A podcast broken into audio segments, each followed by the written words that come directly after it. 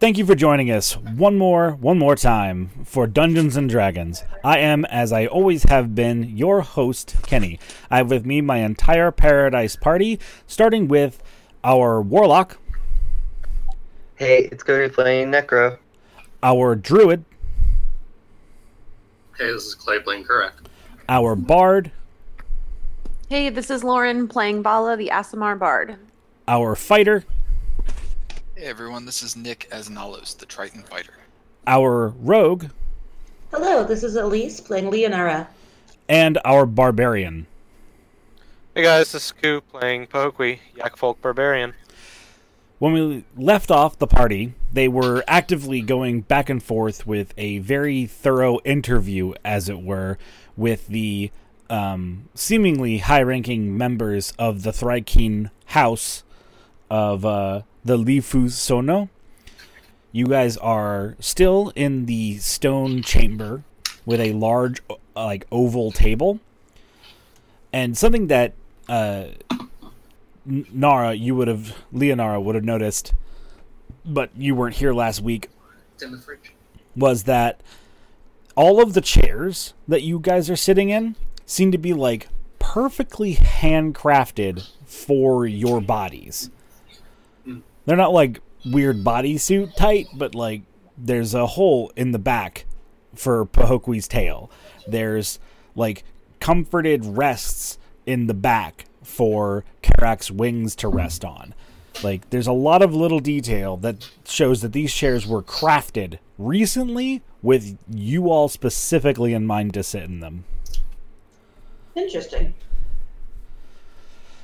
So, going back to right where we left off, the middle of the Thrykean stands up and reiterates the question. Allow me to make sure that this is completely clear. We would like to know what gave you all the bravado, the courage, or the foolhardy nature to slay a god.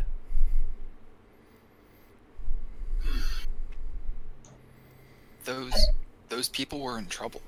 They were in the, the guards of the port town were in way over their heads and we couldn't just let them get hurt.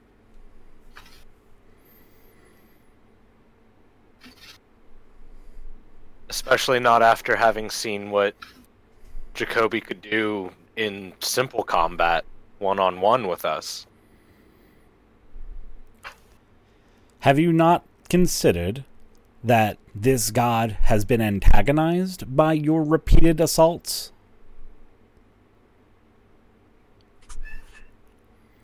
By our repeated assaults? Your party has crossed blades with this being multiple times. At his request. Yes, each time that we've battled him, with exception to when we defeated him, he's requested a duel with us, not the other way around. And after all, who are we to turn down a request from a god? I'll say I'm the first to say I'm never disappointed to cross blades with the one formerly known as Jacoby. It was always a great pleasure of mine to fight a worthy foe in combat, but that last time when we slew him and everything happened at the port, that was not our wish.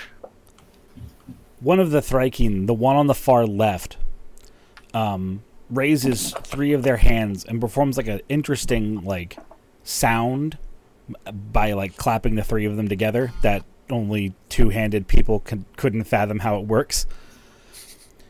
It, just as imagine it as like a replacement for like a like a bell or something. And a servant steps out from the back of the room and they are whispered orders by that Thrykean.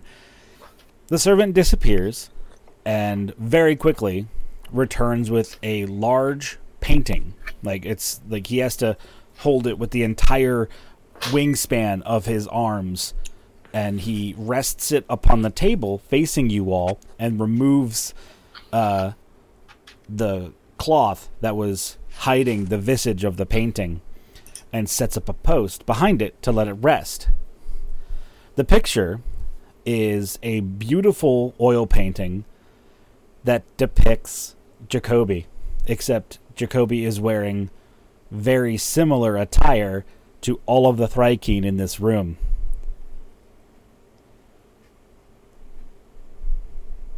Huh. So you all did know Jacoby. The middle Thrykeen stands up. Know him. He was my son.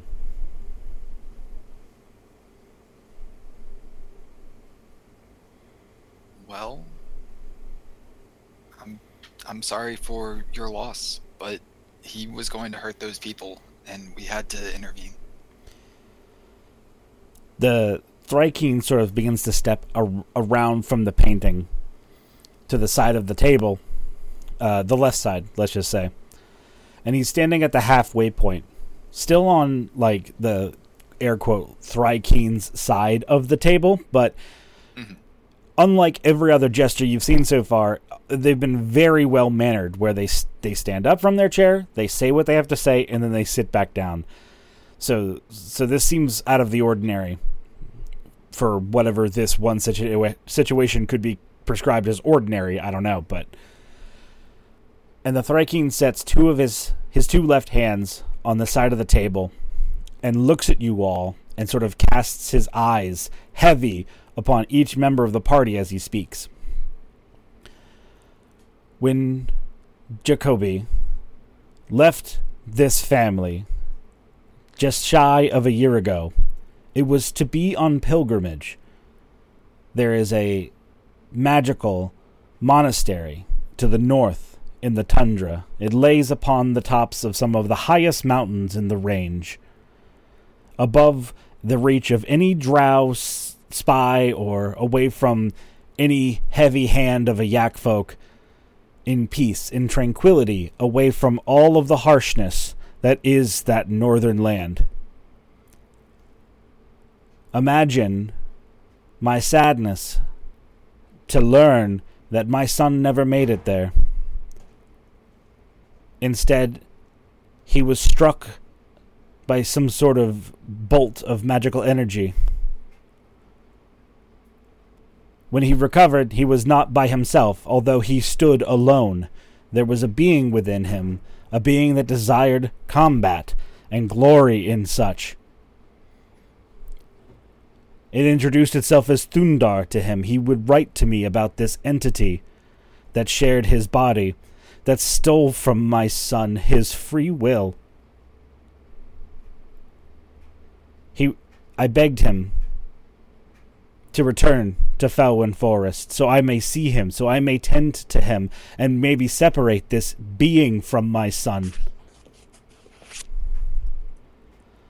But this Thundar got its wish. It got battle after battle after battle. And to what to what the more intellectual of my family have taught me is that that was how this forgotten god was reborn. And with that action, sundered whatever was left of my son to ash.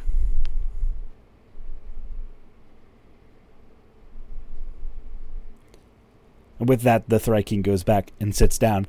His body language uh, different, not disciplined and poised, but broken with sorrow. We are very sorry to hear about what happened to your son.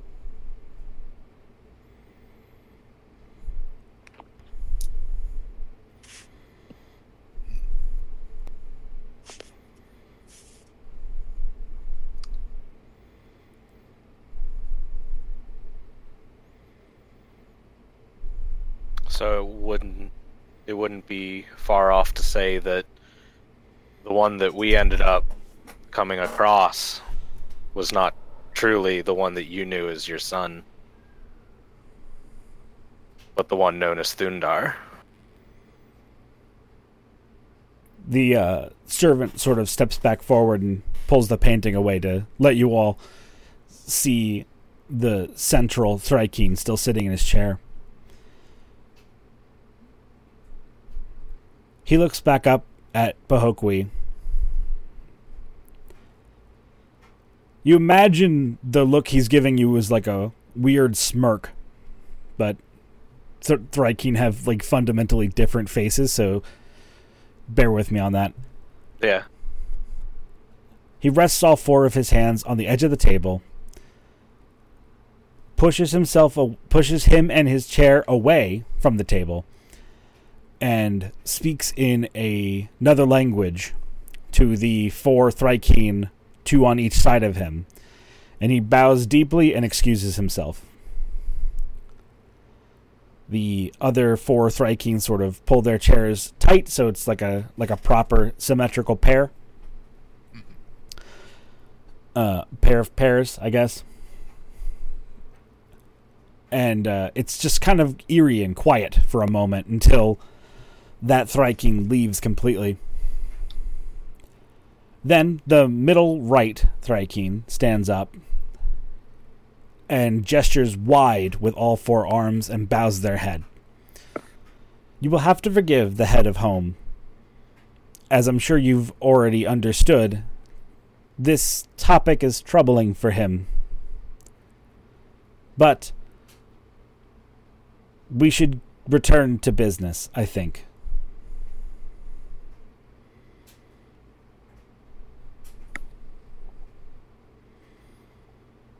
And then they sort of sit down, gesturing that you all may ask them a question.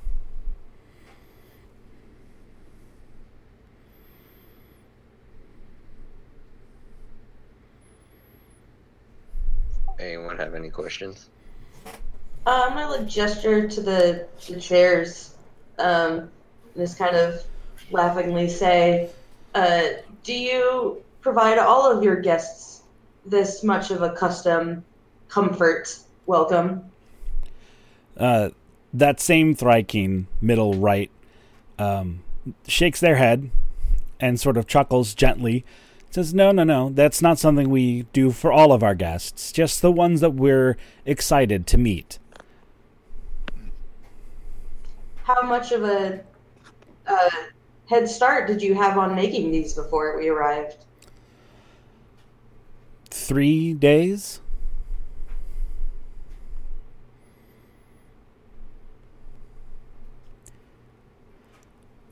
The far right Thryking stands up and says, So I believe it is our turn to ask, and so we have one more question. Well, two, but this will be one, and you may ask between. Will you bring order to this town, to this forest? Is that what Chet promises? And how will he do so? And then they sit down. Uh,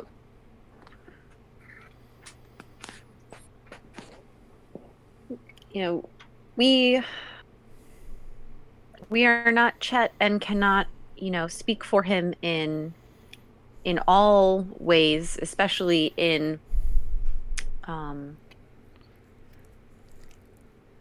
the fu- you know actions you know in the future but uh, we can tell you that Chet is a fair person and he is a fan of of order and um, we believe he wishes um, to have a um, ordered and successful um, town. Uh, we we've found him to be, you know, a fair employer. They all seem to nod, and then the far left Thrykeen stands up, and sorry, sorry, doesn't stand up, but like gestures that you all may ask now.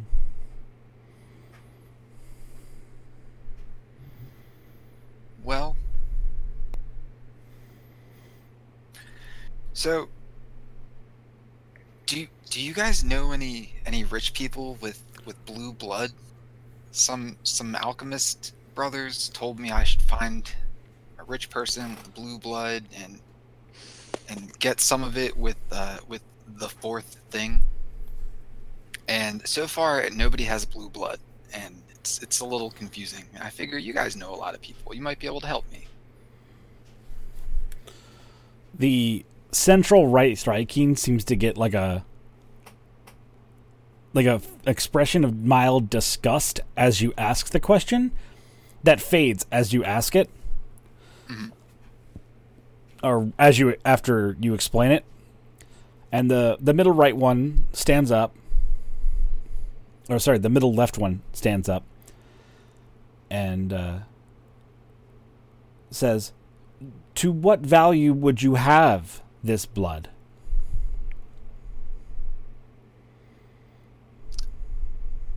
I don't really know what they want it for, but I figured I would be nice and ask them if they needed any things while we were out and about going to the other places in the in the forest.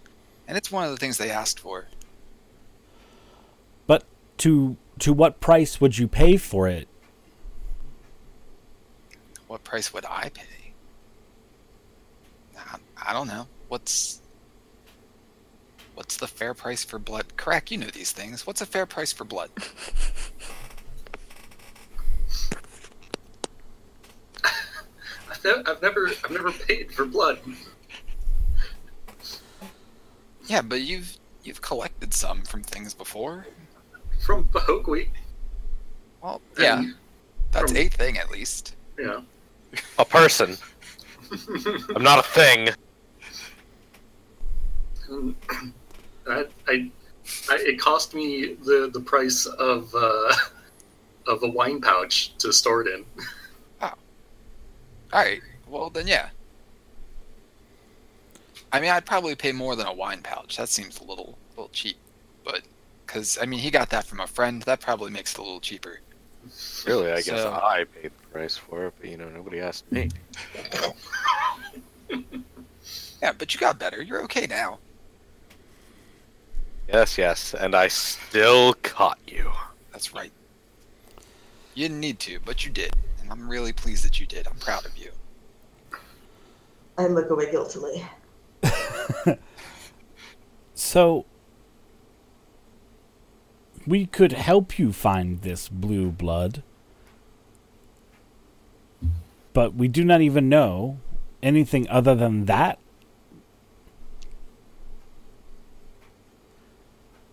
I mean, if you can like help me find the person to talk to, then I, I can handle it from there. I just don't know where to start. People don't seem to want to tell me much about their blood. It's, I don't know. I guess it's rude. The Fourth Reiching all sort of look at one another and sort of collectively give each other this like shut like sh- shrug nod. And then the same Thryking continues to speak. Very well, we will help you find this blue blood. You simply must let us know how much you need. Oh, that's really easy, and I'll I'll get out the fourth thing, and be like, they told me to fill up this, which the way you described it sounds like it's like the size of an IV bag. Okay. And they go, Your your description was a little vague, but they kind of look at the thing and go, "Very well, yes, bring that." And next we speak, th- we should have what you require. thank you. I really appreciate it. Just let me know what you guys want in return, and I'll I'll do everything I can to get it. Uh, the Thryking looks to the other three and then bows their head deeply and sits down. The door opens again, and in comes the the the fifth Thryking, the one that left. His poise and posture is restored. He doesn't seem to be sort of burdened with emotions anymore. And he stands in the middle of the other fourth Thryking and bows deeply and says, All you will need to pay for your, your needs or requests is to ensure that what you've told us is true in this meeting, that who you work for is indeed a honest and just person, and will bring order to Felwyn Forest. But also, well, we have taken the liberties of knowing that you all have spoken to the Hearth Homes, and that you've spoken to the Kalemos, and that you have not yet spoken to the Felorius family. We will organize a meeting at Mel's place, the Golden Spine, or the Gilded Spine. All four families will meet there, but I will not organize it until you have spoken to the Felorius family. We will know when you have. Of course, they were next on our list. Well, last on the list, I suppose. And it's at this point that the the Thryking leans forward and presses one hand to brace their lean on the top of the table. And know that should the Felorius family be half as wicked as they seem to be, and that they would dare stand in the way of order, the other three families will support you in destroying them.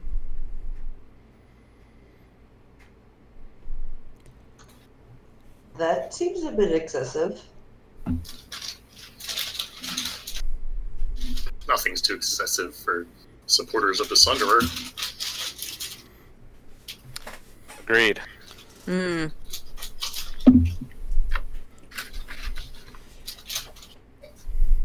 And with that, the five Thryking are all standing. They all bow and leave. Um, can I make a uh, or either like history or something, or would my character know anything about the monastery that he mentioned in the north? You may. Go ahead. Um, sixteen. You're familiar that there's a couple of very large temples amongst the the mountains. And maybe you've seen people that have been there or have been to other similar monasteries. But the reports just say it's a bunch of monks that just sit up there and pray all day. Gotcha. Um, are there any Thryking remaining in the room? Just the one that led you here. He's standing by the door that you all came in through. Um, I'd like to walk over to him and ask Is there any way that I can maybe organize a meeting with the one known as the father of Jacoby? the Thryking sort of closes their eyes and like seems to be visually like thinking. I suppose that could be arranged. If so, I would very much like to do so. I have something that I would like to discuss with him. Something important. Then I am sure that he would want to speak to you immediately. Is it for just you, or would your entire ensemble be joining? Um, I'll look back over, and I look between Karak and Nalos, and I, I'm gonna call to you guys. I, I'm looking to speak to Jacoby's father, guys. I, it has to do with Thundar, and I think you know what I mean. I don't know if you would care to join me, but it's it's important, I think. Uh, yeah. Yeah. Yeah. From, from what he was saying, it, it sounds like Thundar might be worse than we thought. That's then it'll be uh, I don't know if everybody wants to join, but at least uh, those of us. Now this part, this one's out of character for a second. Um, we are the three that do have that, correct? Yes. Still in us. Okay, I Yep. I did remember that right. That have what? Thundar still inside of us. Oh, okay. Not me. Right. Yeah. Um, at least the three of us will be. Um, the re- if the rest of our party would care to join, that's up to them. Uh, Necro would totally be interested just to get to know more about what's going on. Same.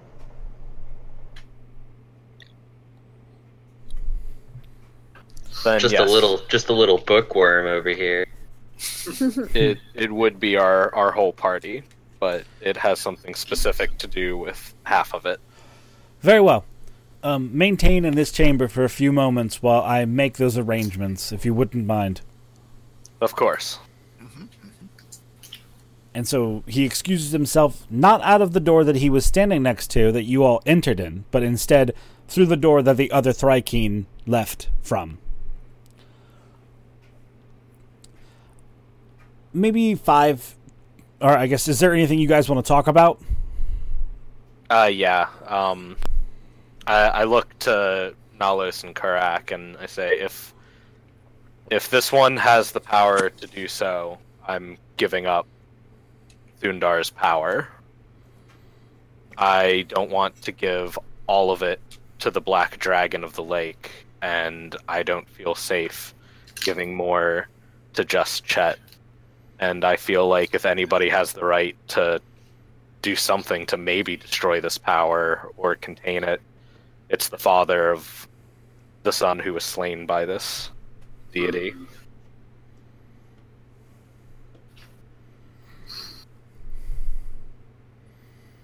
Yeah. Yeah. I think um I think that sounds reasonable.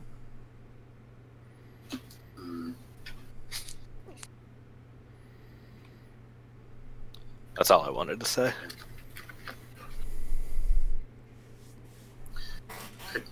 I'd miss the sweet powers that I get from being uh, bonded, but uh, suppose it being a free person is better. Oh, believe me, I will miss that glaive. And the feeling of that power coursing through my fists. But I know that if I let this power overtake me, then somewhere in the north is the chieftain of my tribe, my father, who would never get to see his son again. And I can't leave this city knowing that I made that happen. Good guy, Pahokwe.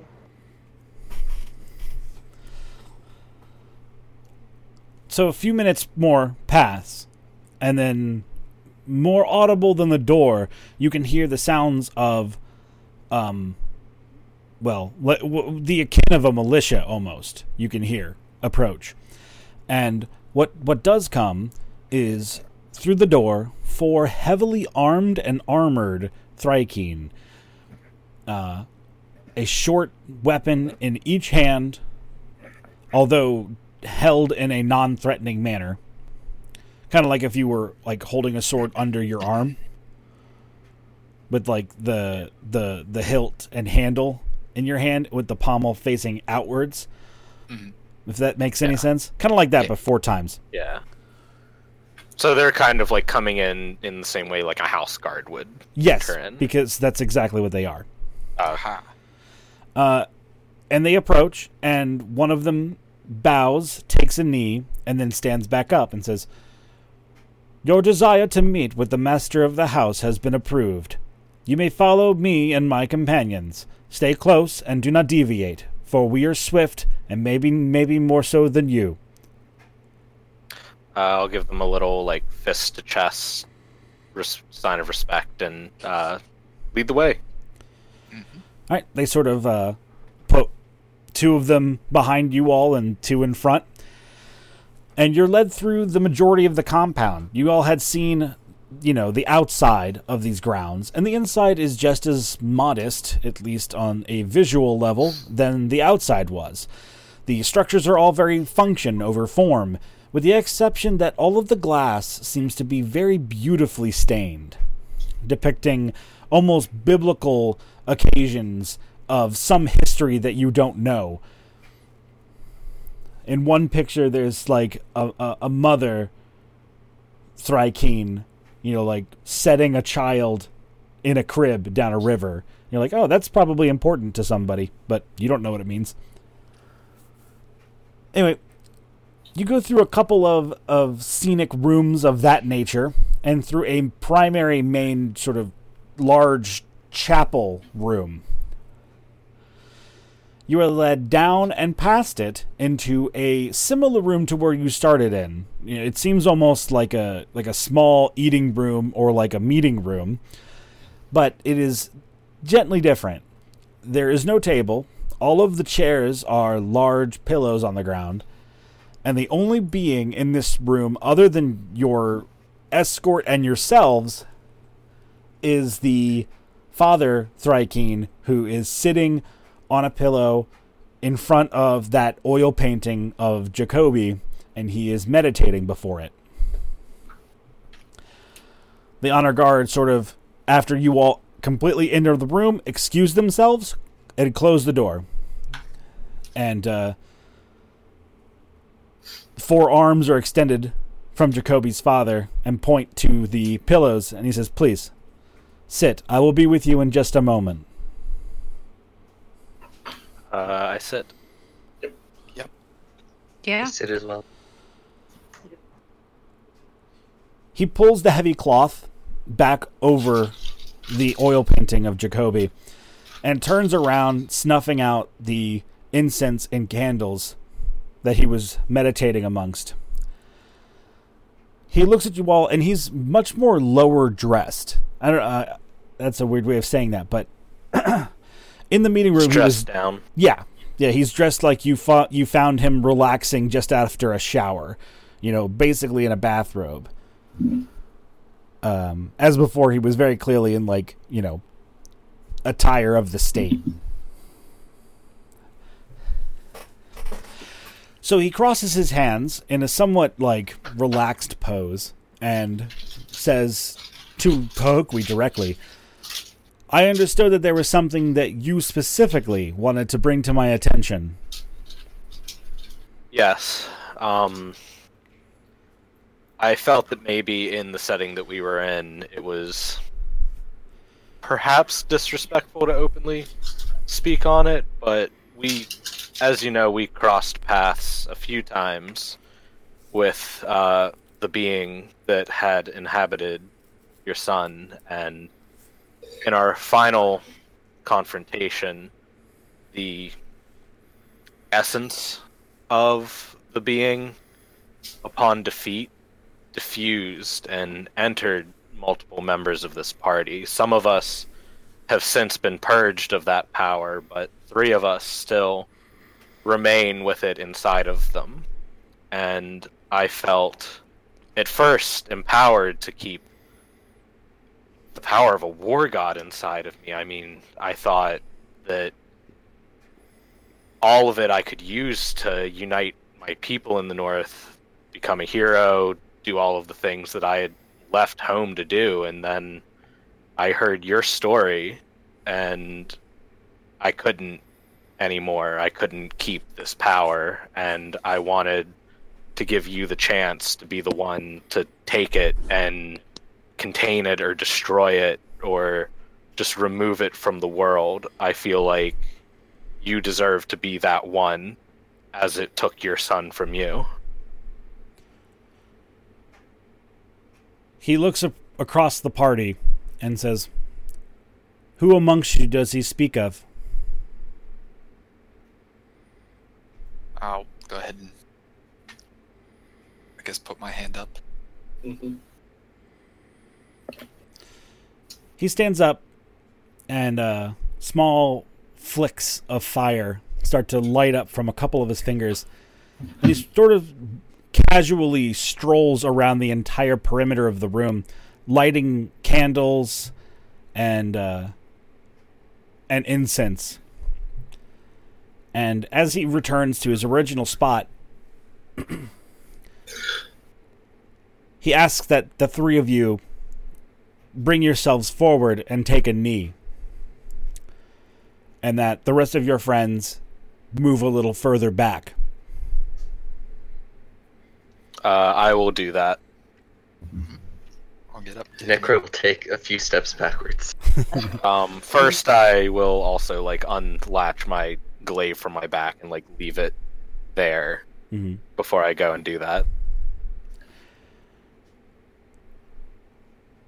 He he stands up, walks past the entire party, and opens the door to this chamber. And you hear him say something in that same sort of language that you heard him before speak in, but I don't think any of you speak Thrykean, so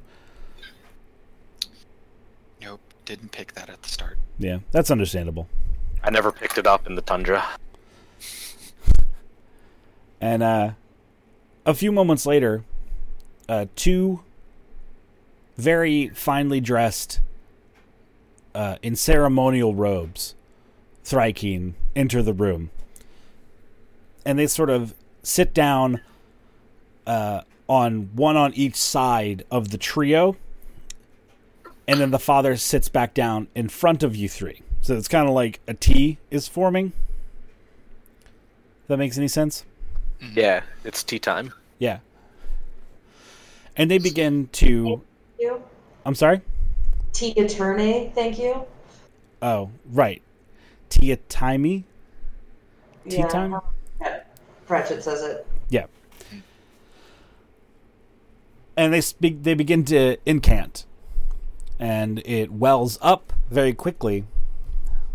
And each of you hear this in your minds. You hear Thundar's voice. No, no, no, no, no. Do not let them do this. They will destroy me. They will rip me from your soul, and I will leave a mark, and I will scar you. I promise you power. More power. I will give you everything that I can. Simply let them stop and and run from this. Fight another day. Um, if possible, I'm just gonna like harden my thoughts and focus on like my father in the north and my uh, village, and try to focus on something other than his voice. Gonna, gonna focus on my desire to be a, a better druid, not a better warlock. Gotcha. I'll just kind of kind of think in my own head uh to to sort of respond to him and just tell him no you'll you'll fade from from existence I thought you were gonna be like Nalos thinks about sea puppers. nah So the the ritual continues, and it begins to swirl a gentle wind through the room, almost like a whirlwind. Uh, anyone in the back can see that the flames are all licking in the same direction, just and it begins to build and build, and then little sparks of fire fly off of the candles and the incense, and begin to swirl in a small fire tornado at the top of the room. It continues and continues and intensifies. This culminates in the three Thrykean standing up and digging all four of their hands into your heads. You don't feel any pain, just some pressure. Uh, and you can feel Thundar's light and his anger and his fury and his glory pulled from you and pushed together above you all in a small sphere of golden orange light. You all immediately lose one level of warlock. woo think Sorry, you three. I didn't want to give fucking Necro a heart attack. uh, you all suffer four stages of exhaustion. Ooh. and um what was the other thing I had? Doesn't matter. Four stages of exhaustion are brought to your, you know, like almost like face to the ground. Like, like it feels like your soul was just pulled out of you almost. And then you can see the father stand and pull a ceremonial kris and you can see the the the golden orange light inside that sphere that it's been contained in begins to take form. It begins to take the form of Thundar. And he's like banging with both of his fists on the walls of this containment, pushing with his feet in every direction, thrashing almost like a wild animal. And he pierces the sphere with that kris and digs it deep into Thundar. And you can see his light fade until it looks like just a regular man inside of a large bubble of light. And then the bubble vanishes, fades away into nothing. The only thing that's left is the glaze of lava like blood on the crest. The father wipes the blood clean of the off off the knife and sits back down. The other two Thrykean seem terribly exhausted from this ritual and leave the chamber. Somewhat beginning to pant himself, the father looks at you all and waves the party members in the back forward to tend to you three. It is done. It is over. That being will never set foot in my home again, or any others. I, upon the house name for which I share, of all of the Lifusono I speak, there will be no endeavor you all will not have our aid in on this day or any one forward as long as I draw breath. And to you three, you who which caused much pain, but was willing to pay penance on my doorstep, I will give you amongst the most prized possessions that my family can offer.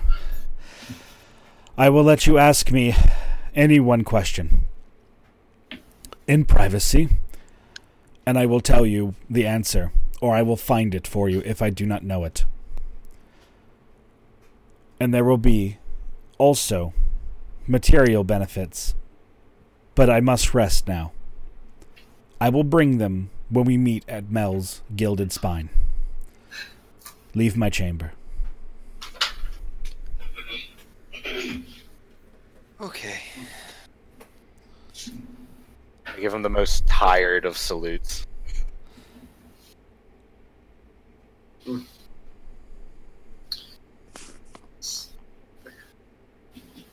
I'll kind of get back up to my feet and uh, start making my way towards the door. I'll uh, pick up my glaive and use it as a walking stick to kind of do that too.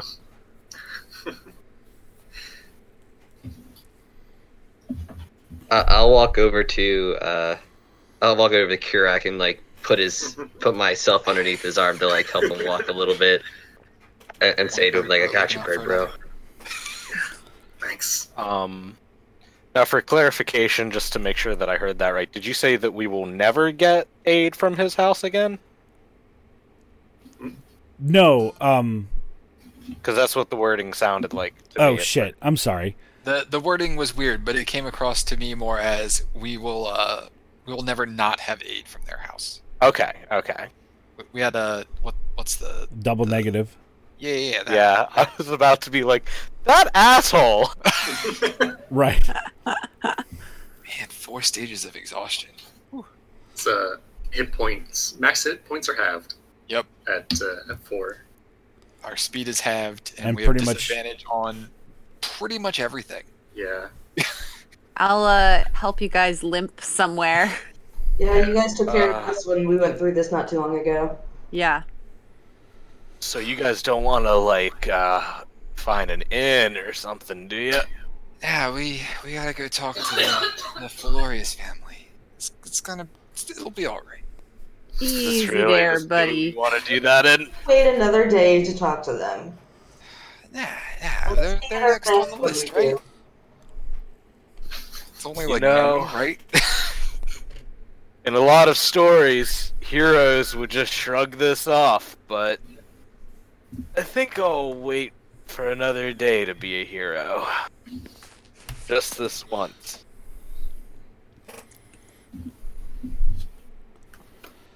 Let's get these boys to an end. All right. You guys are able Oh. to negotiate your way or navigate your way off of the grounds of the Lifu Sono very easy. Awesome. Neat. Where to now? Wherever these lovely folks are happy to help us to get to. Um, to our inn. Um, eh, how far away is our inn from where we are? About an hour walk. Fuck. Uh, can we rent? Like, are there taxis? An hour walk is not that terrible. Gosh. You guys are speed? heavy. Yeah, at half speed, it's fine. That means it would only normally be a half hour. No, it it would be two hours now. Oh, okay. I guess we better start walking. I mean, I'm at least riding on Chesapeake. She was brought to this place. Oh shit! Throw throw their asses on Chesapeake. Ooh. How many if you people throw can me get on Chesapeake? first, you can use me like a saddle. Because I'm basically a big pile of leather. Can we do that? You're so much more than that, Bahok. We don't don't think so little of yourself as a pile you. of leather. There's fur too. I don't know that Chesapeake can carry like all three of us. Maybe me and Karak. Chesapeake could carry all of you if she was dragging you all. Hmm. That's what we need, guys. A sled. Somebody make a sled. We'll we'll find somebody to make us a sled at some point. We'll get right on that tomorrow, probably. You know, for the next time this happens. yeah, yeah. I'm sure it'll happen again. Yeah, but Seems the next time us a we fight a god, we have to get him expelled from our system. Echo, no. I feel kind of bad. I'll pay for a uh, a an Uber. What do they got here? Lyft. God damn it. Do we have to go with like a regular taxi? Are there any Ugh. bird scooters around? Bird scooters? Those are those fucking It's canon scooters now. that are littered all over the streets. Oh god. What? Yeah, we They're can hear you. essentially uh, motor electric scooters, and then you pay it like Uber, and you can just scooter your way around the city. Wow. Man, you fucking city people have They're all called kinds of birds. dumb shit. No, they Any don't have sweet those here. Like we don't even have Uber where I live. That's not a thing. So nobody in the party can make me levitate and pull me along like a balloon, can they? I don't know. Is there anyone in the party that can make multiple people levitate? Correct? Uh, not at the moment. Yeah, he tired. Noted for later. Where's where's my spell? Do I have? I have like a fly levitate spell or something, I don't was I? gonna say one of you made me fly before. I think Wait. that was that was because I Vala. That was me. Hold on. Yeah. It's my my magical um. It's in my pipes. Hold on. Yeah, maybe you can make me float because I'm super heavy. Nalos can ride Chesapeake, and probably Karak can too because he's got thin bo- or like empty bones. 'cause he's a board. Did you Guys, did you call him a time I've- good? I just realized this is the second time that Knowledge has had like his soul sort of taken out of him. Mhm. Yeah. Yeah, like- third time you get like a free pie. That's super cool. I'll He- remember that. It's freaking flyer miles. Yeah. You would be the one to make that. All right. So, how are you guys walking to two hours? I'm going. I can't. Let me. You can cast fly with your your pipes somehow.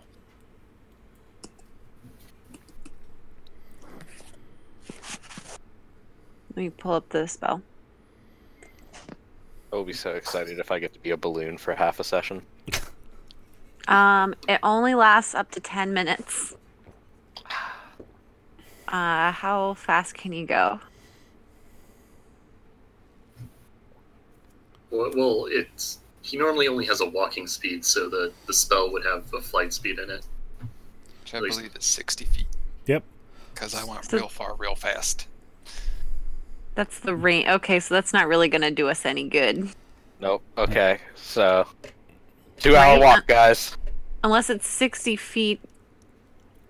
A like around It is. like a an action. Oh well, that's then that's pretty fast, Yeah. right? Right, but if you if you move, so the way travel is sort of rationalized is Mhm. you're you're moving at kind of like half pace if you're walking the whole day. So if if you move as a if you go kind of like in initiative, like if you go into combat actions and like move your full speed, that's you kind of like running. Right. That's like the tops. That's like the most amount of ground you could cover in six seconds. So you guys sort of walking at a normal pace, it would take about two hours to get there. So if you guys just wanted to like run yourselves ragged for an hour, you guys could get there in that amount of time. All right. Well, I'm just gonna use the spell to haul us however far we can go, doing 60 feet distance for 10 minutes. And it. So I won't. I won't take Chesapeake. So Nalos and Chesapeake. Are Yeah, you we'll- good we'll to- be fine. Okay. Um, and I can take uh 500 pounds. So You could easily cast that on the wounded or the exhausted. Okay. Um. So I will do that. Okay. So you guys are able to move at a regular pace for about 10 minutes. And then the fly spell wears out. And you guys are probably an hour and a half of a walk left. Damn. Cool. It's gonna be a rough walk. Let's go. All right. Screw it. I'll just. I'll just call. I'll just call an Uber. It's too far. Uh, are there any services like that in this town? Not services, Somebody- no, but you probably could ask a merchant or like anybody that has a cart nearby. All right. Can I look around for people who have a cart? Yes. There's a person who's just conveniently sold the Oh, wow. last bale of hay off of the back of his large wagon that's p- being pulled by two donkeys. Uh. My God, what a coincidence! So I. Hey there, sir. Um. The high elf turns to greet you. Uh, would you be heading in the direction of our, our inn that I just named? Right. He goes, uh, no, but if you've got some coin, I could take you and your friends there. Probably not the Uh, crab, though. Oh, oh, uh, the crab will will follow. Uh, my friends are feeling a little under the weather, so uh, we would much appreciate a uh, ride. How does um, two gold and a song sound? Oh, the song would be plenty then, miss. Oh, lovely. Um, so I assume it's a cart where like like one of those old timey carts where like he sits up at the front on a bench and there's like some horses in the front and Uh-huh. then in the back's like wagon. I'm just gonna help myself. I'm gonna sit sit right up in the front with them and ride shotgun I- and uh, sing I- some songs. I like that you called it old fashioned. Like, you know, one of those old timey things. you know, like modern day in Yalzar. Yeah. Just imagine I imagine you like sitting up and be like, "Oh, this is so rustic." Do you Oh my remember God, what when an those carts had eight spokes? Fuck. I mean, you all laugh, but like riding in a cart is still really cool. For for Nalos, yeah. Yeah, like if we don't have carts. the wheel, like we haven't even tried to come up with one of those yet.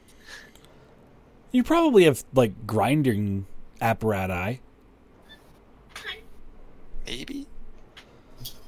Anyway, my point is, your, your civilization has discovered the wheel. Okay. I Um, mean, I assume we've discovered it. We just don't have it used.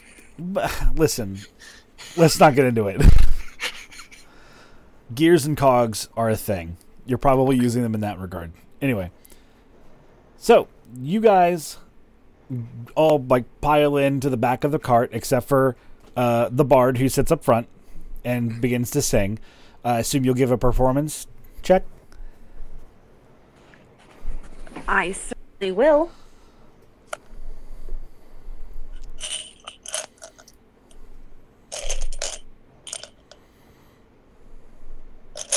You just fish out it. A d20. Uh, 12. Uh,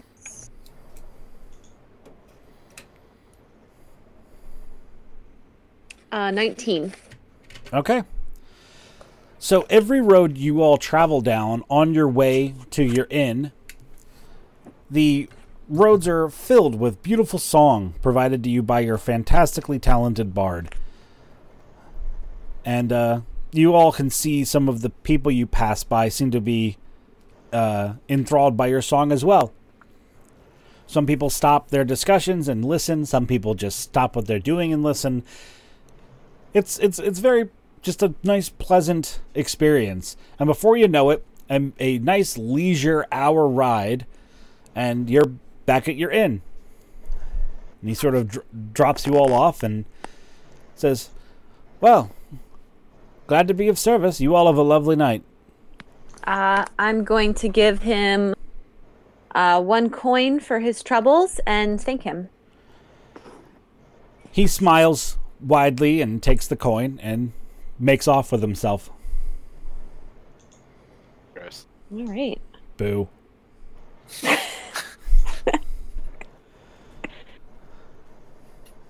All right, so you guys are standing there at the front of your tab or, or uh, inn. All right. Right. Uh, That time. I think we should. But Karak, it's only barely the afternoon. But it's night night time. Just We're all somebody DM responsible voice. adults here. Like, I'm sure all of us have decided that noon was totally time for bed at some point in our lives. Right? And for all you listeners out there thinking that it's not, uh, you're wrong. And one day you'll learn. One day you're gonna have a real sleepy noon. All right, Be like, man, those D and D players were right. man, that Knowles guy sure is oblivious about the world of Yalzar, but he knows the real world like some philosopher shit. Anyway, so you guys all go into the inn and, and find yourselves back at your room, and I guess you guys just go for a long rest. Yes. Oh, you're damn right. I don't even want any eggs. Okay. Um, what about the rest of the party that isn't is super exhausted? Do you guys also just kind of like go to bed during the middle of the day, or what? Yeah, nap time. Such a furball. Heck yeah, why not?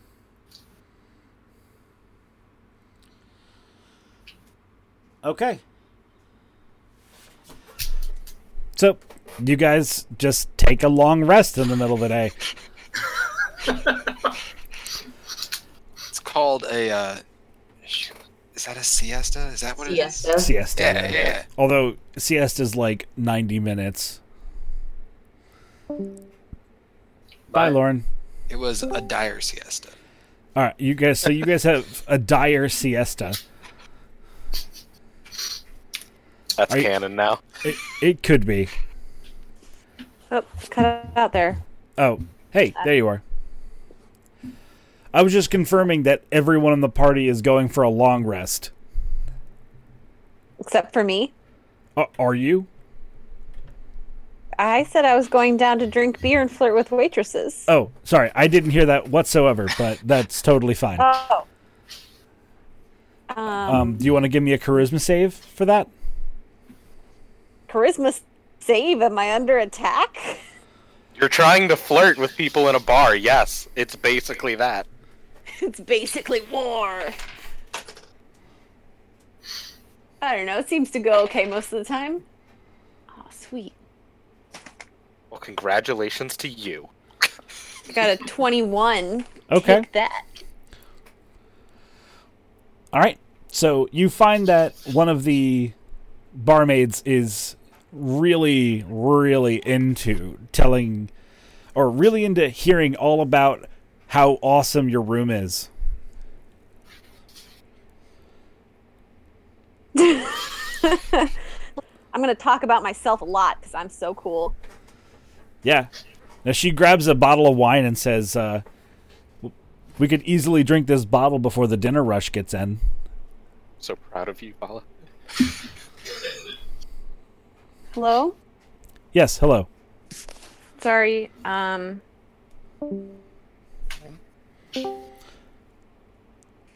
What's up? Oh, um, uh, you're just breaking in and out. I didn't hear what you just said. Oh, she the the the barmaid brings up a bottle of wine and says that that you two definitely have enough time to drink this bottle before the dinner rush gets in, Sweet. And points upstairs to the rooms.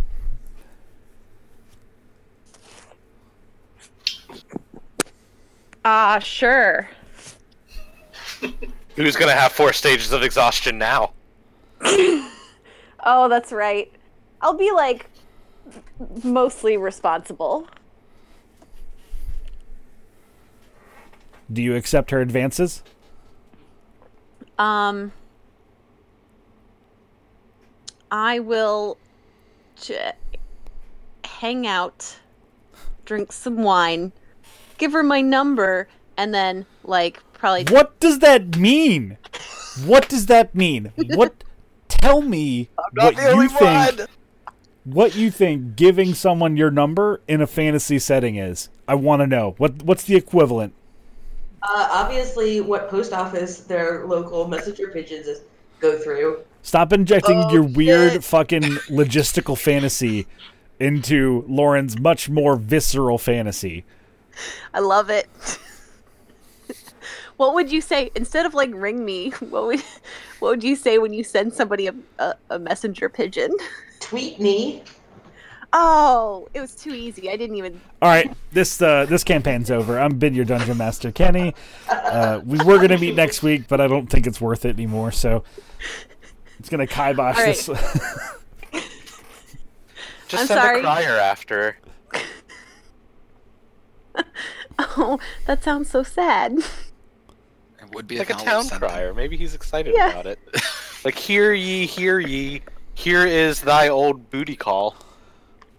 Um, I'll, I'll catch her on the flip side, and instead, you motherfuckers are killing me. All right, catch I'll her on the flip side.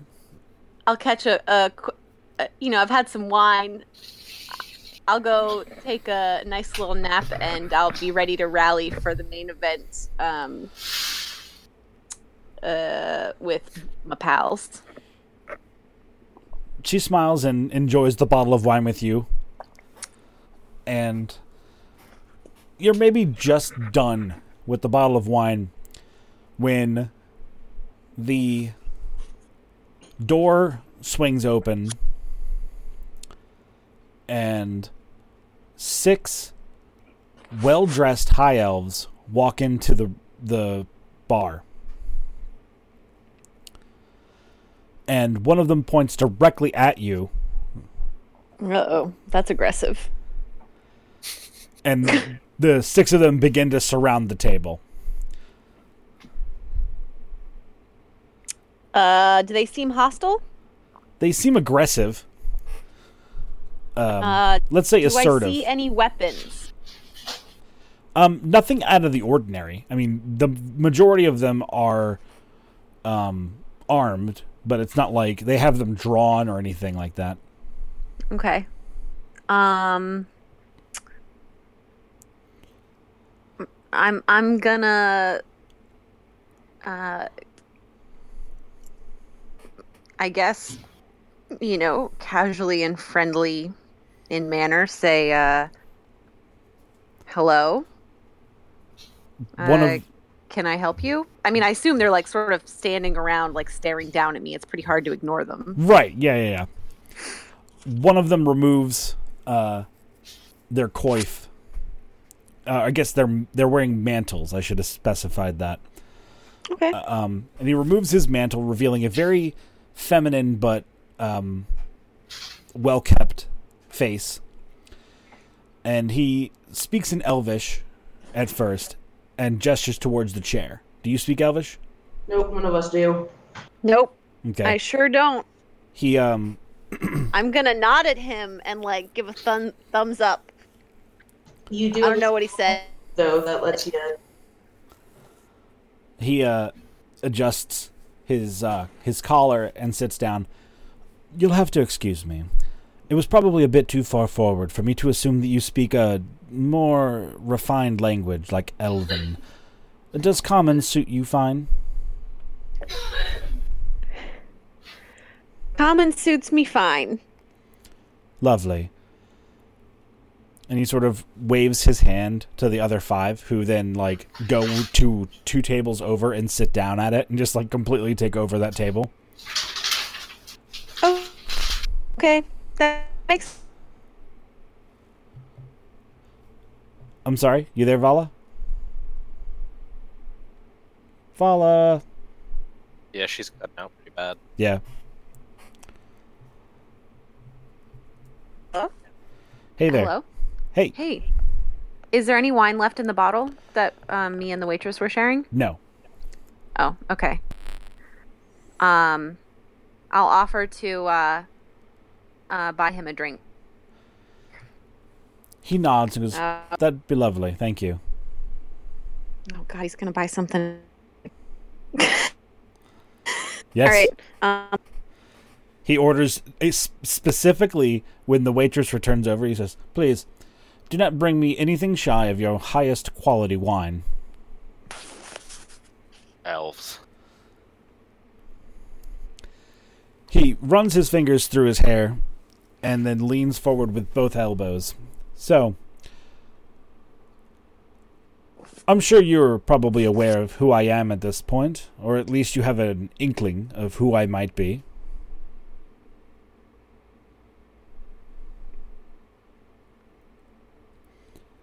Um, I can only assume member.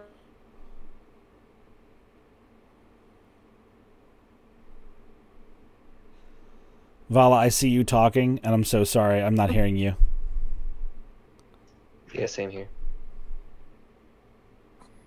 Okay. Well- I'm sorry. Um, I heard that. I don't get great bedroom. Uh, so, um, help me out. I and tell me which um house is are the elves. The Felorius family. Okay. Um, I'm going to say to him, you know, I, I don't know who you are specifically, but I would assume a member of the Felorius family. He smiles widely. Yes, of course. See, I figured that amongst you and your friends, that you would be amongst the most clever. Oh, thank you. Well, you seem to have quite the talent. Something that I'm very interested in tapping. May I speak to Um, you in length about what it is that uh, the capital brings a beautiful woman such as yourself to this town? Uh, certainly. Uh, what it what is it? Um, I can illuminate for you. Ha, I see. That's very clever. Yes. Well, the older people of my family are interested in finding out what brings you and your friends from the capital. Ah, well, we are here as emissaries of um, Chet. Uh, he wishes to um, bring this uh, town under his um, purview, and uh, he he um, wishes only uh, order and prosperity for the people of this town, and and sees no reason to um,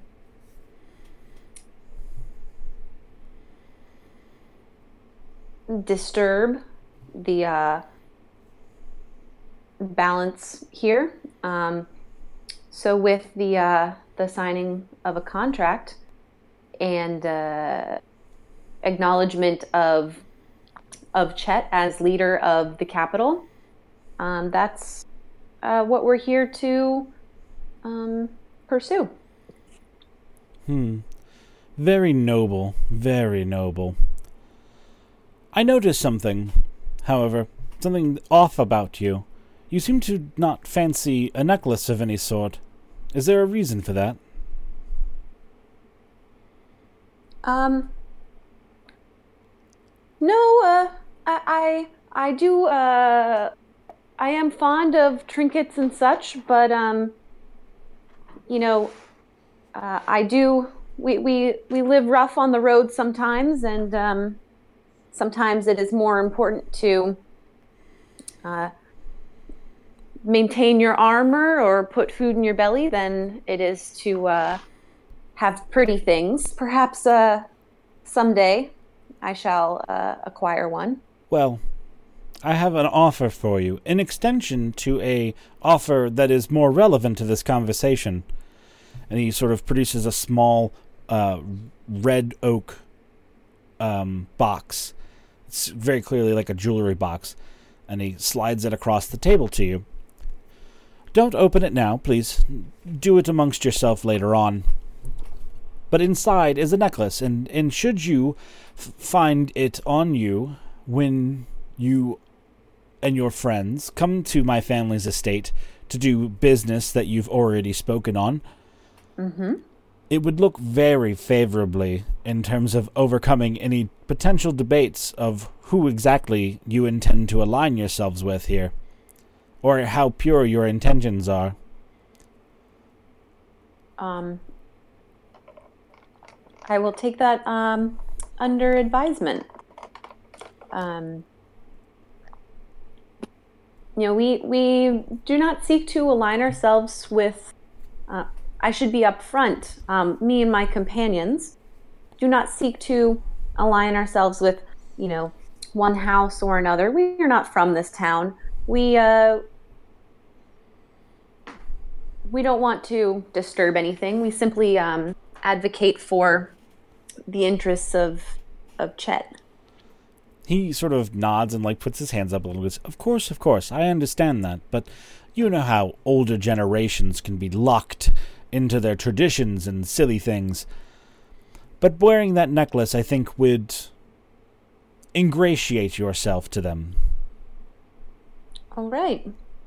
Um, I will uh, accept the uh, the box and uh, thank him and say uh, I will take uh, your generosity under advisement. Wonderful. Well, and so the the, the wine arrives, and uh, he takes the wine and pours himself a glass, drinks the whole thing in one big attempt, Oh, sweet. Sets it down, and stands up and goes, "Well, I don't want to take another moment of your beautiful day from you. Please enjoy your company of this fine establishment." And may your friends rest up. I've heard they've had a horrible day. We'll see I you have tomorrow. Been trying. Thank you. And I'll like, you know, raise my cup to him and uh, you know, say goodbye. He excuses himself, and him and his little mob uh, leave.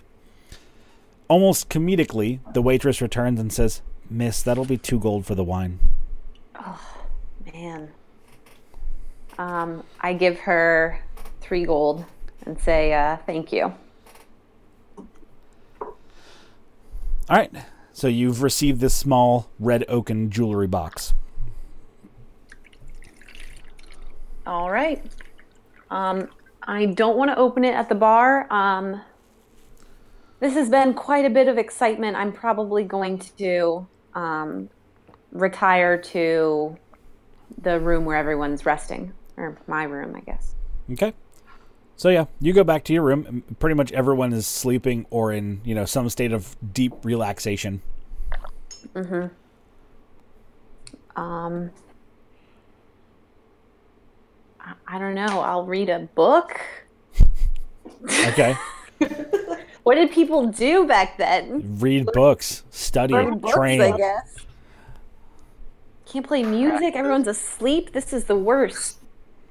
They, they master the blade. Oh, I'm gonna. You know what I'm. you know what I'm gonna do?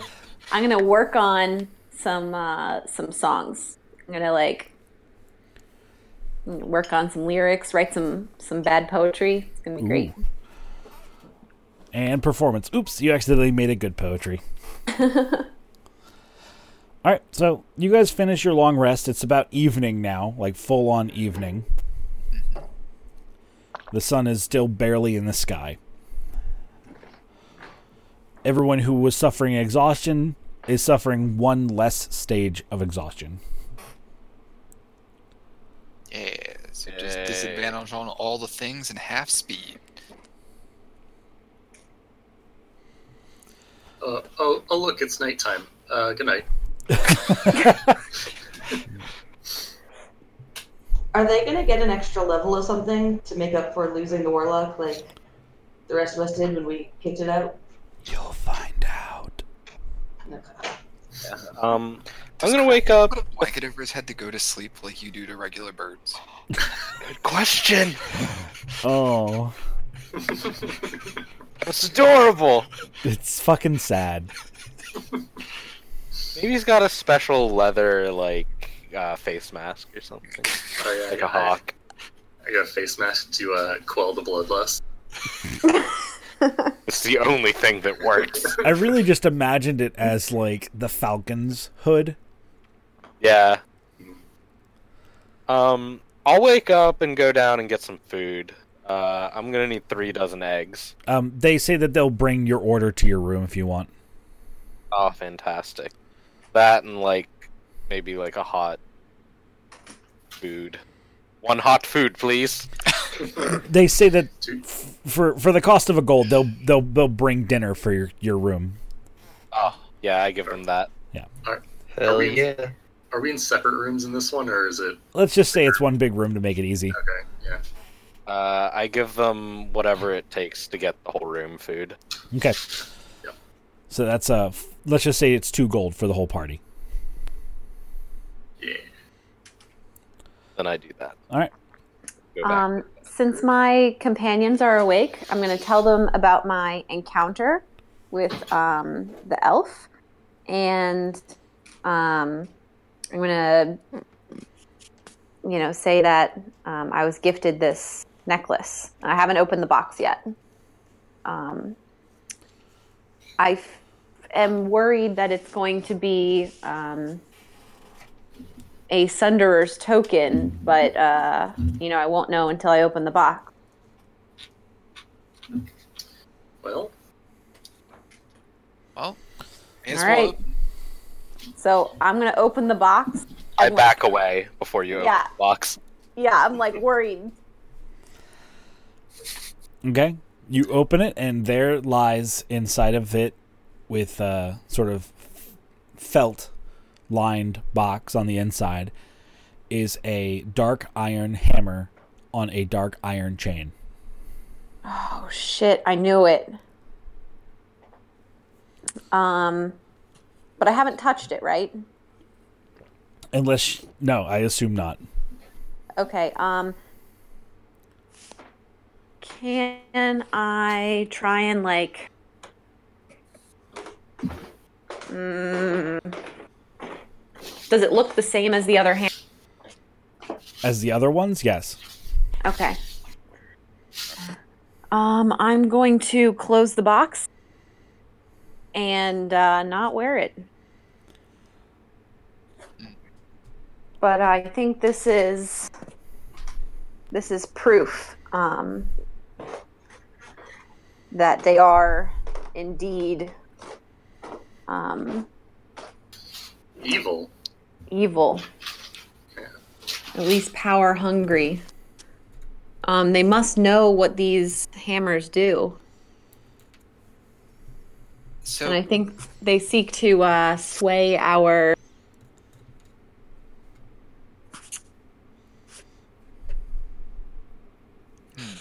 Our opinion. and and you said they they gave this to you downstairs. Yes, uh, one of the uh, high elf um, Felorius. gentlemen, Felorians, um, uh, gifted me this necklace and said that um, if I wore it to um, meet with his family, um, we would be looked upon favorably. Um, Nollis is gonna like look up at the ceiling for a moment, just be like, "Did did you see all of that, Lifu Sono, elder people? Right? You see all the things, don't you?" Are you there, Lee Fusono? It's me, Margaret. yeah, pretty much. Um. So. I think the best thing to do is. Do you think. I mean, I think we should destroy this thing, you know, as soon as possible, quite frankly. Um, or do you think we should hold on to it as evidence? We should at least take I it think we're now. gonna need evidence. Hold it for evidence, you said? I think so. Yeah. Mel destroyed all the other ones, and now everybody can only go off our word. Which I mean, I don't know why they don't trust our word, but but some people apparently need more than that. So I mean, it would just be our word that we got this from um, the Felorians, but you know, I guess we have you know some witnesses that um, saw him hand me the box, perhaps. And maybe the Lifusono did see this, I mean, this- and we do have their favor. It is possible. Oh, you've got more than Um, their favor. You've got their fervor.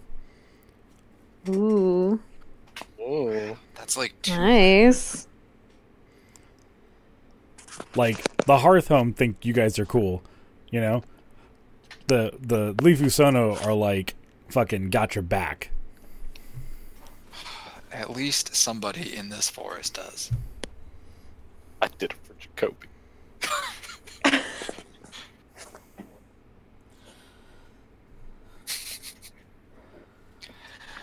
All right. All right. Um, I guess let's hang on to it, though that makes me very nervous. Definitely, it needs to eventually go to um, Mel to be destroyed before we leave town.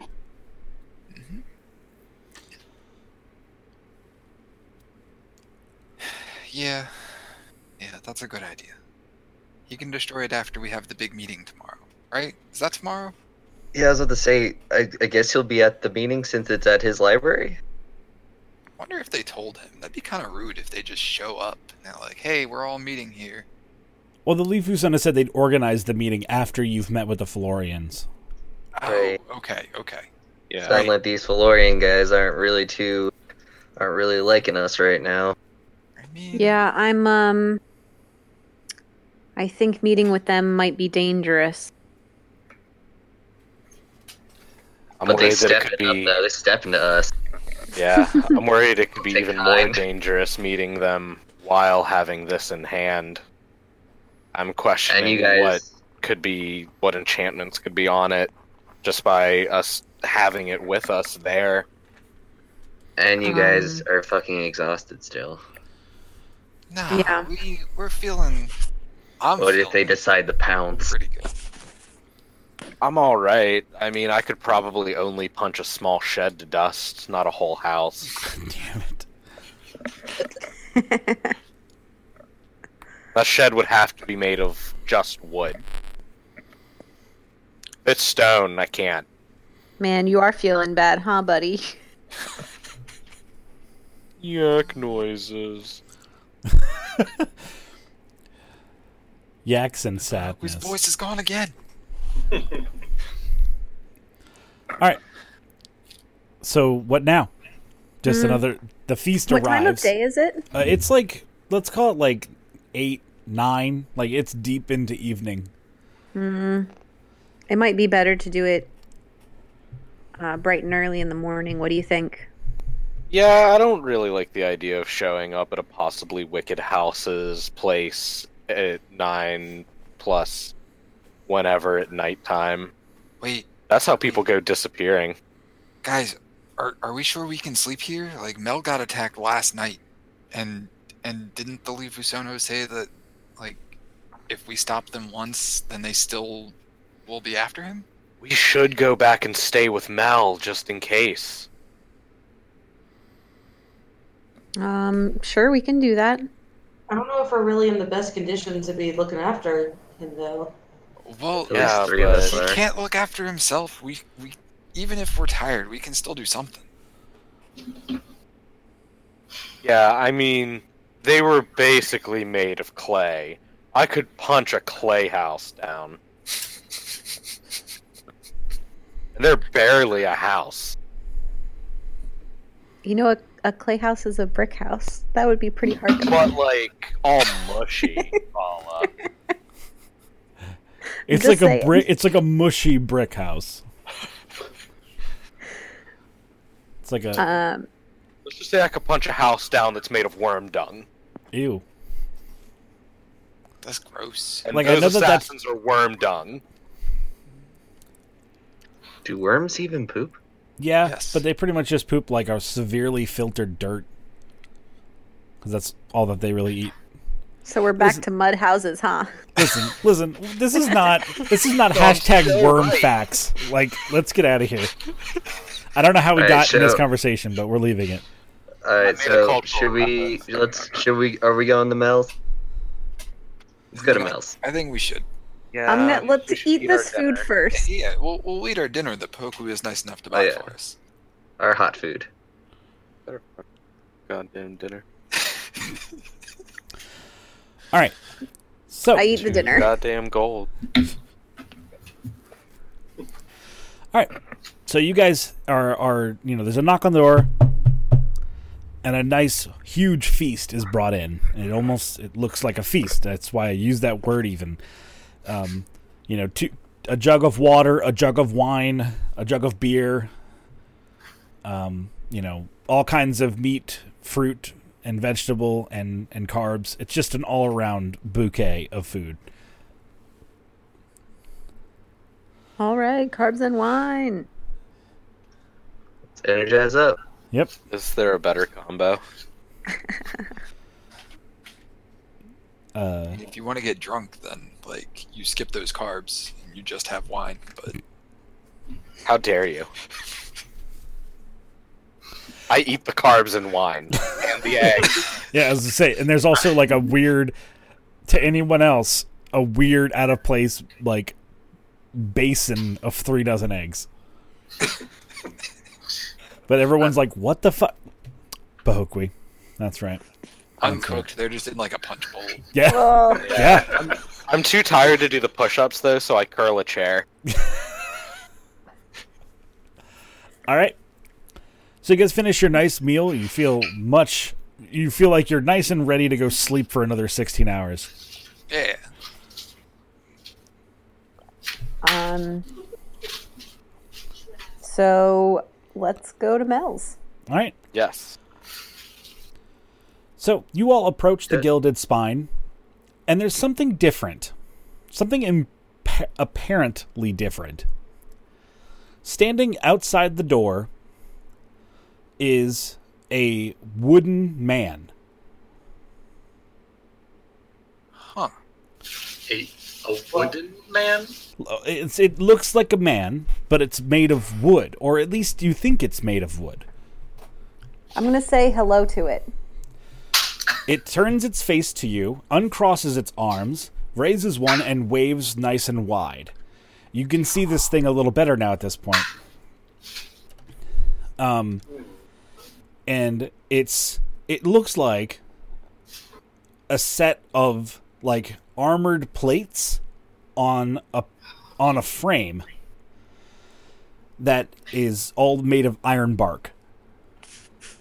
Okay. Um, I'm just gonna keep talking to this thing like it can understand me, and I'm gonna Yeah. say, "Hey, uh, we're friends of Mel. Uh, we are coming to visit him. Can we go inside?" It raises its hand in like a stop, and then a s points up just a single finger, and then turns to the door, opens it, and steps inside. I mean, I'm gonna do what the nice bark person said, and and chill here. Okay. I don't know Yeah, about anybody I else. I'm not going to argue with a living mannequin. Did, Does this thing remind me of the the stone golems that we saw outside of the house that Poke we punched down? Um, no, it's Okay. those those creatures were like solid. Those those uh, elements. This Uh-huh. thing seems different. Okay. It, it seems like a solid being, of course. Like it's it's it's not incorporeal. Okay. But it, it doesn't seem like they are. Okay. Cool, cool, cool. I'm just gonna sit and watch it. Like a like a little kid that's really interested in whatever like the current person is saying in class. Um. Sorry, I'm trying to get my own canon straight. You're gonna have to bear with me for a sec. Yeah. Yeah, yeah. Okay, so the door opens and a small halfling steps out. Um, he is followed by the wooden being behind him, and uh, the halfling looks up at you all and goes, "Hmm, wow, you don't see that every day, do you, 18? I don't think I've seen exactly this ever." He raises a hand up to, I guess, Vala. Um, Uh, and and and extends it to say, "Hello, I am Roderick the Pitless. It is very nice to meet you." um, so he's extending his hand to like shake hands. Yes. All right, I shake hands and I say, "Very nice to meet you, Roderick. What a great name." Thank you. It's my favorite name. It's a good name. I feel like I've had a dream about this name before, but uh, never mind about that. So he looks at the rest of you and goes, "So you're an odd assortment, and you know Mel apparently. Yeah. Well, We do. Uh, he's come to our aid and we've come to his. Um, he was in a tight spot a few days ago and uh, we wanted to check in. yes. Well, you see, I'm a bit late. I uh, he sent me a letter, in, uh, a few months ago that things were getting a little hectic here, but 18 and I just arrived. Who are you? Um, collectively I am- or one at a time? I can handle it either way. um, I'm uh, Vala. Uh, and uh, I'm a bard and I'm going to give like a flourishing kind of like bow. Mm-hmm, mm-hmm. Uh, I'm I'm correct. Uh, I like plants and animals Hmm. and hate evil. Ah. That's a good trait. See, I respect you telling me that you're a bard, but leading with the fact that he, you're not a friend of evil, that's a really good way to ingratiate yourself to people that don't know you. Fair. You know what? I should start introducing myself with that. See, people get really upset because I tell them my last name is the Pitless and they get really put on edge.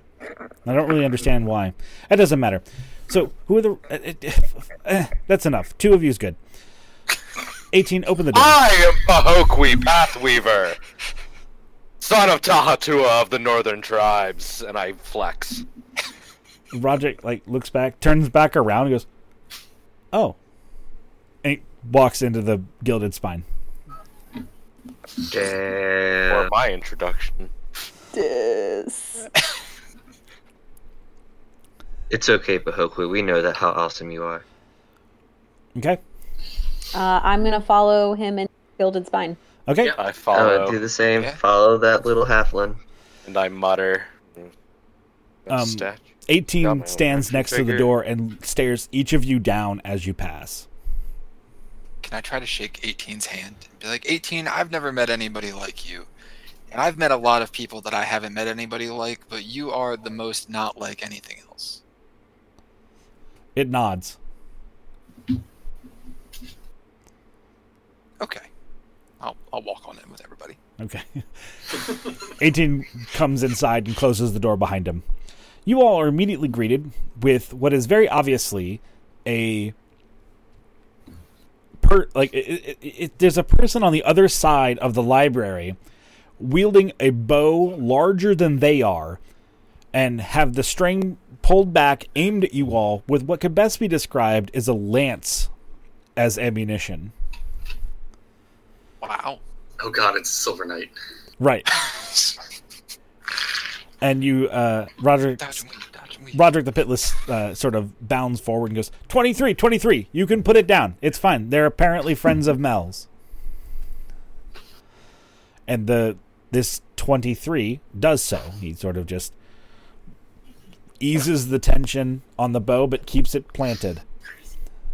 It seems to be a series. uh, The 23 is very simply a being clad in armor. You can't really see any features, and where, wherever you try to see the gaps between the armor plates, it just looks like almost uh, like like tar, like a thick, Okay. like gently sheen, sort of black material. And uh, Roderick sort of looks you on and goes, "Oh, so, I, uh. Huh. I'm gonna go read a book. And just walks away. Uh, I'm gonna look around and call out for Mel. Uh, Mel appears for you. Um, he sort of comes down down the stairs, asking what all the fuss is about. And Roderick, sort of reading a book, just like points at you all. And uh, Mel goes, "Oh, uh, what a surprise! Thank you all for coming. To what do I owe the pleasure?"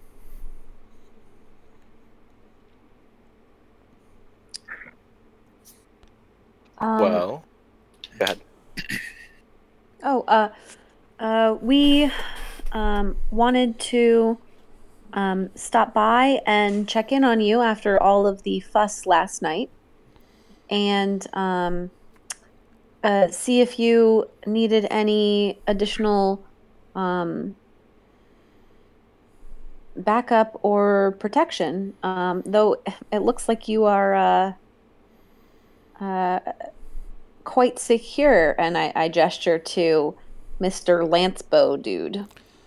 Uh, Mel sort of chuckles a little. Yes, uh, you see, Roderick the Pitless over here is a old colleague of mine.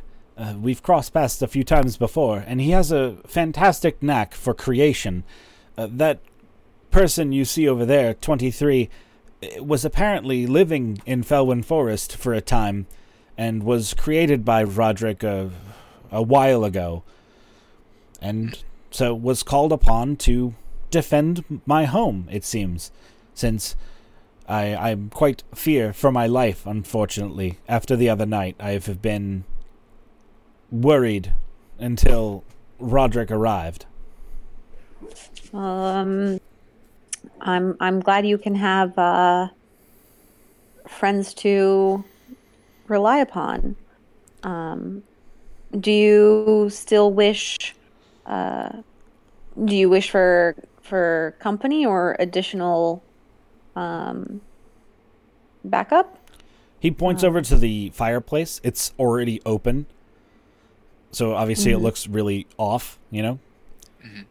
And he goes, Well, you all are very welcome to stay if you desire, and I will certainly not turn away good company. Uh, I look back at my companions and go, uh, "What do you want to do?" Hey, nothing wrong with a little more protection, especially right now. Yeah. I mean, at this point, we could be in danger too. This is probably better for us to stay here. No! Yeah. In the distance, Roderick raises a book and goes, I'm keeping this book, Mel.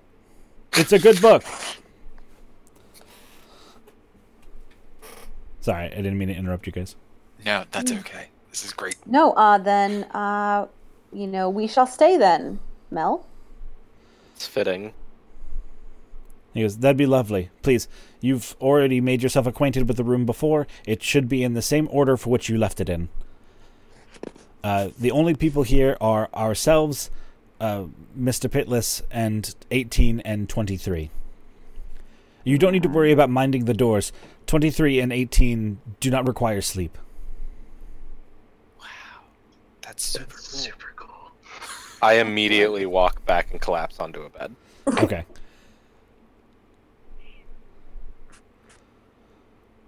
So, Um, good. I will uh, ask uh, Mr. Pitless if he if he minds if I uh, play some music. I'm working on a song because it's only like 8 p.m. Right. 9 p.m. Yeah.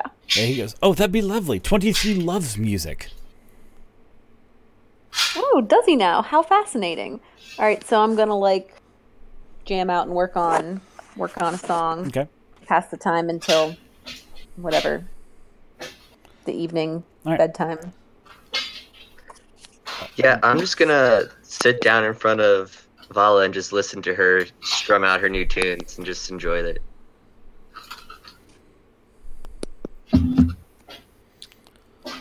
Guess I'll just go to bed.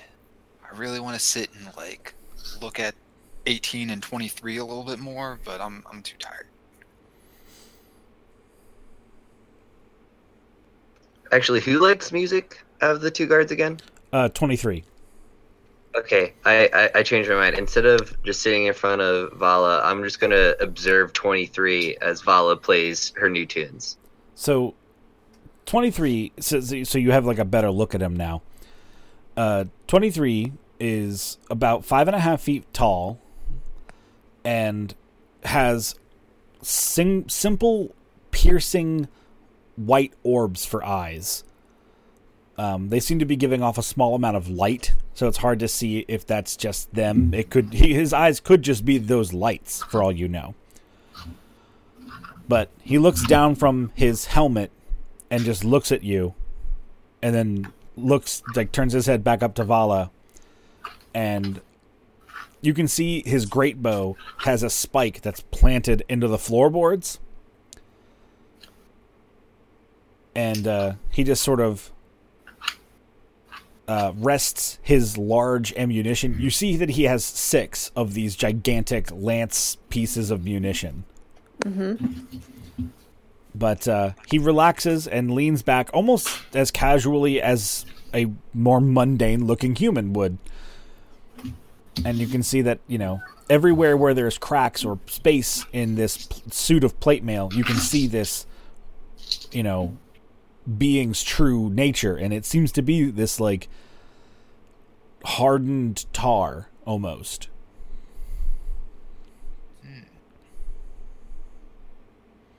I'm gonna ask him what kind of music he likes.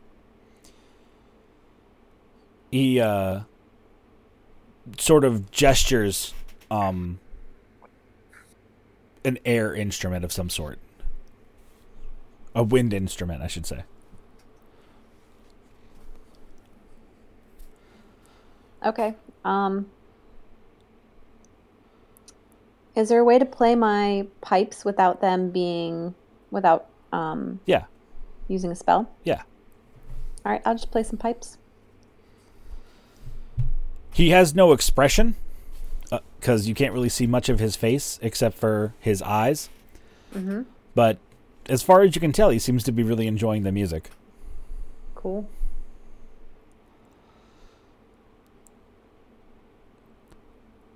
That's it. And then I guess I'll say uh, say farewell to the day. Okay. All right. Well, you begin to pack up, and you see Roderick is sitting at one of the tables and is seemingly operating on 18. But oh, I definitely. Oh, have I already gone to bed? No, just like as you're packing up, you notice Oh. this. Um, that is too cool not to ask about. Um, I'm going to ask him uh, what he's doing. He sort of waves you over and goes, "Oh, this is my favorite part to show people." And you can see 18 just sort of like roll his head.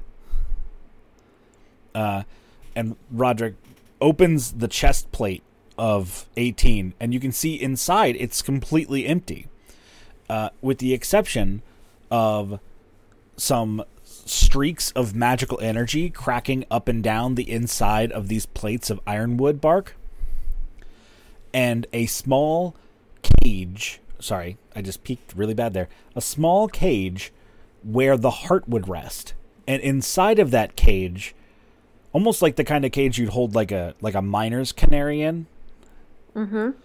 is a beating heart.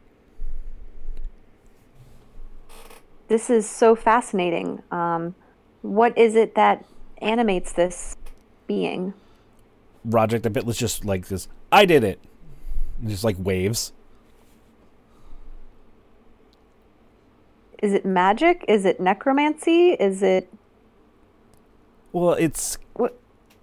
kind. No, it's not necromancy, but I did find 18's corpse, and then I asked him if he wanted to live again, and he said that that would be awesome. So I said I can do that, but you seem like you're really strong, and I can make you stronger. So why don't you protect me while I go and perfect my craft? And he said, you know what? That's better than being dead. So I brought him back. I just brought him back into his body. And this is all that's left. Yet it is not necromancy.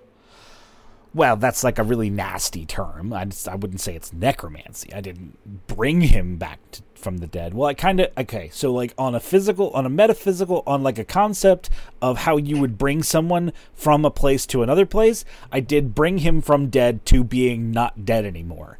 But he's not undead. He's alive, kinda.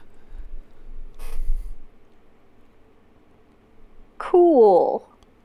I don't really understand, but I'm gonna nod like I understand. Right.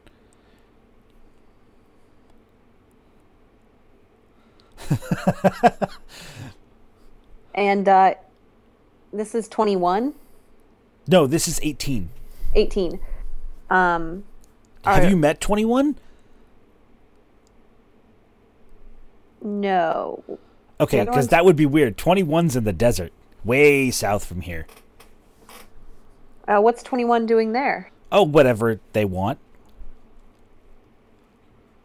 Uh, you don't give them instructions or Oh, sometimes. Like I told 23 to stand in that corner and shoot anybody that I don't give the thumbs up to that walks through the door.